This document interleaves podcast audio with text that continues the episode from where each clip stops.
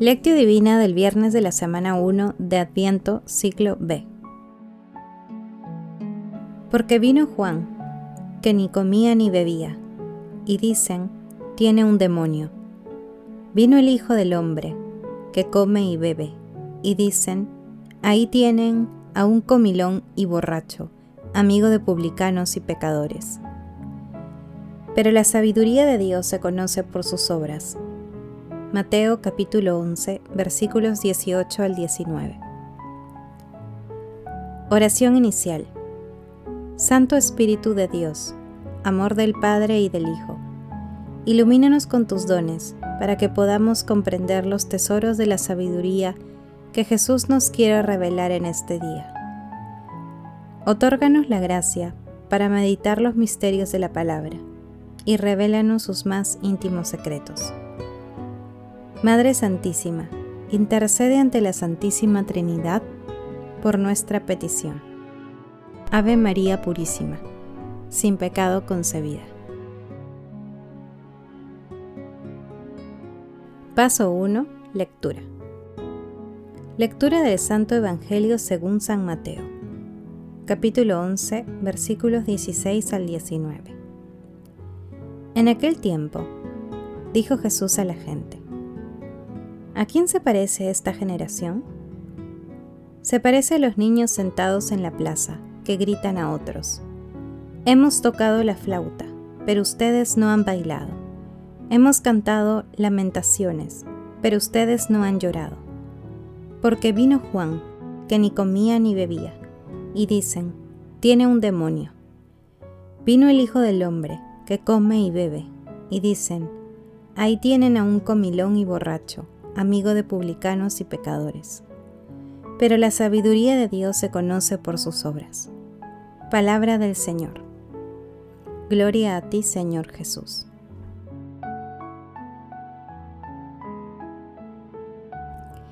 El texto de hoy, como el de ayer, forma parte del pasaje denominado Jesús habla sobre Juan, que también se ubica en el capítulo 7 de Lucas, versículos del 18 al 35. Hoy meditamos su parte final. Jesús hace un reproche a quienes no quieren comprometerse con Él y lo ilustra a través de los detalles de una metáfora infantil en la que se reconoce a quienes se comportan caprichosamente. Jesús relata el rol de dos grupos de niños en la plaza de un pueblo.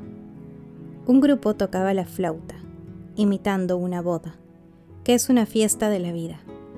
El otro cantaba lamentaciones, imitando un entierro, que es la memoria de la muerte.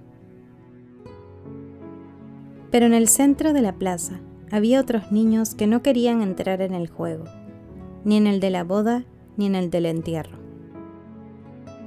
Estos representan a la generación que no quería nada más que ser ella misma y hacer sus caprichos. De manera que, como no podían dar explicaciones de por qué no querían nada con nadie, lo que hacían era insultar y ofender, tanto a los que jugaban a la boda como a los que imitaban un entierro. Esa es la misma actitud de aquellos que se sienten autosuficientes y no entran en la dinámica espiritual del reino de los cielos. Son aquellos que cayeron en un conformismo religioso y no aceptaron a Juan, el penitente austero, y tampoco Jesús, el Salvador del mundo.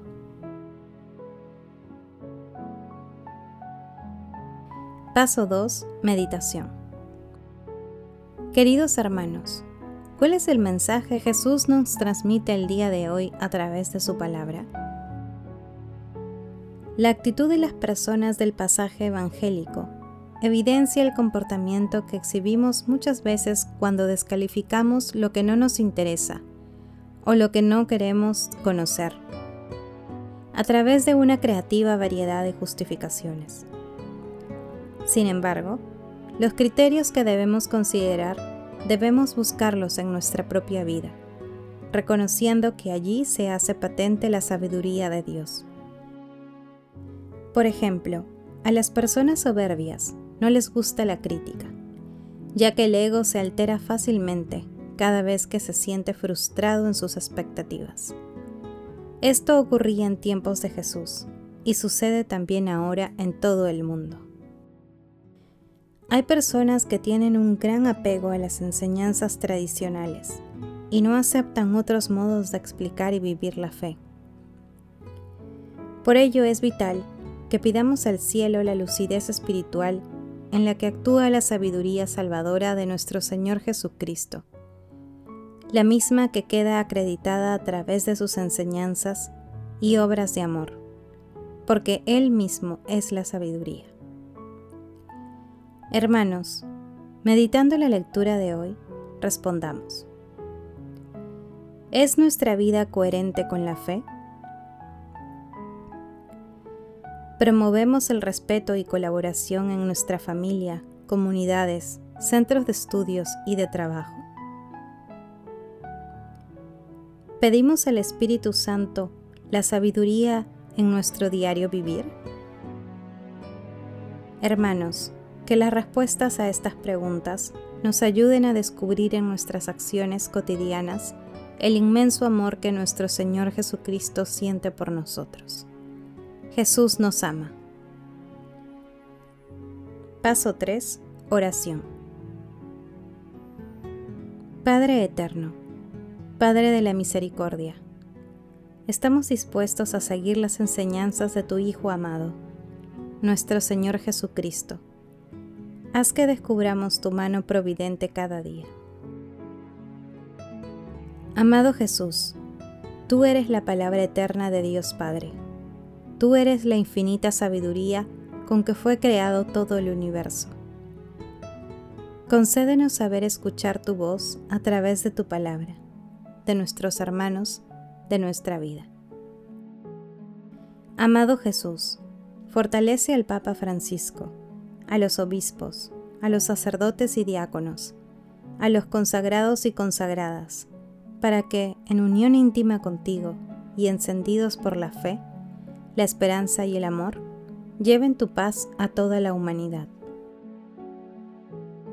Amado Jesús, a todos los hermanos que partieron a tu encuentro, dales también parte en tu felicidad.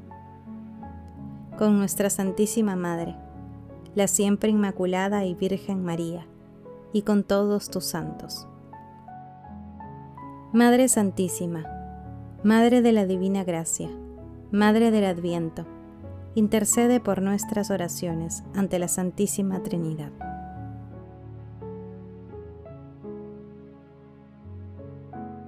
Paso 4. Contemplación y acción. Hermanos, contemplemos a la sabiduría de Dios con la lectura del libro de la sabiduría, desde el capítulo 7 versículo 22 al capítulo 8, versículo 1.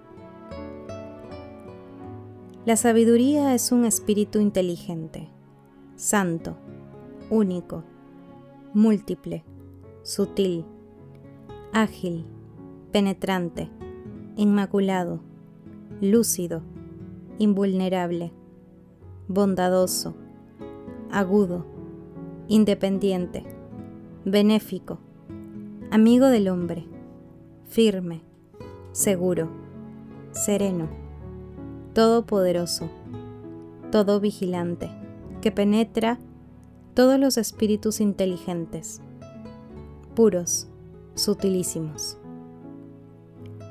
La sabiduría es más móvil que cualquier movimiento, y en virtud de su pureza, lo atraviesa y lo penetra todo, porque es soplo del poder divino emanación purísima de la, gloria del Omnipotente.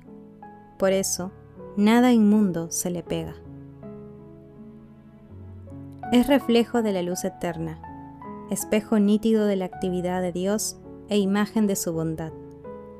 Siendo una sola, todo lo puede, sin cambiar en nada, renueve el universo y, entrando en las almas buenas de cada generación, va haciendo amigos de Dios y profetas, pues Dios ama solo a quien convive con la sabiduría. Es más bella que el sol y que todas las constelaciones. Comparada a la luz del día, sale ganando, pues a éste le revela la noche, mientras que a la sabiduría no le vence el mal. Se despliega con vigor de un extremo al otro y gobierna el universo con acierto. Hermanos, busquemos el don sobrenatural de la fe y de la sabiduría a través de la oración. Hagamos el compromiso de que nuestra vida cotidiana sea coherente con la fe cristiana y seamos promotores del respeto y la colaboración por donde vayamos. Que nuestra oración a la Santísima Trinidad sea constante y que busque siempre la compañía de nuestra Santísima Madre. Glorifiquemos a la Santísima Trinidad con nuestras vidas, poniendo en práctica la palabra de Dios. Oración final. Gracias Señor Jesús por tu palabra de vida eterna. Que el Espíritu Santo nos ilumine para que tu palabra penetre lo más profundo de nuestras almas y se convierta en acción. Dios glorioso, escucha nuestra oración. Bendito seas por los siglos de los siglos. Madre Santísima, intercede ante la Santísima Trinidad por nuestra petición. Amém.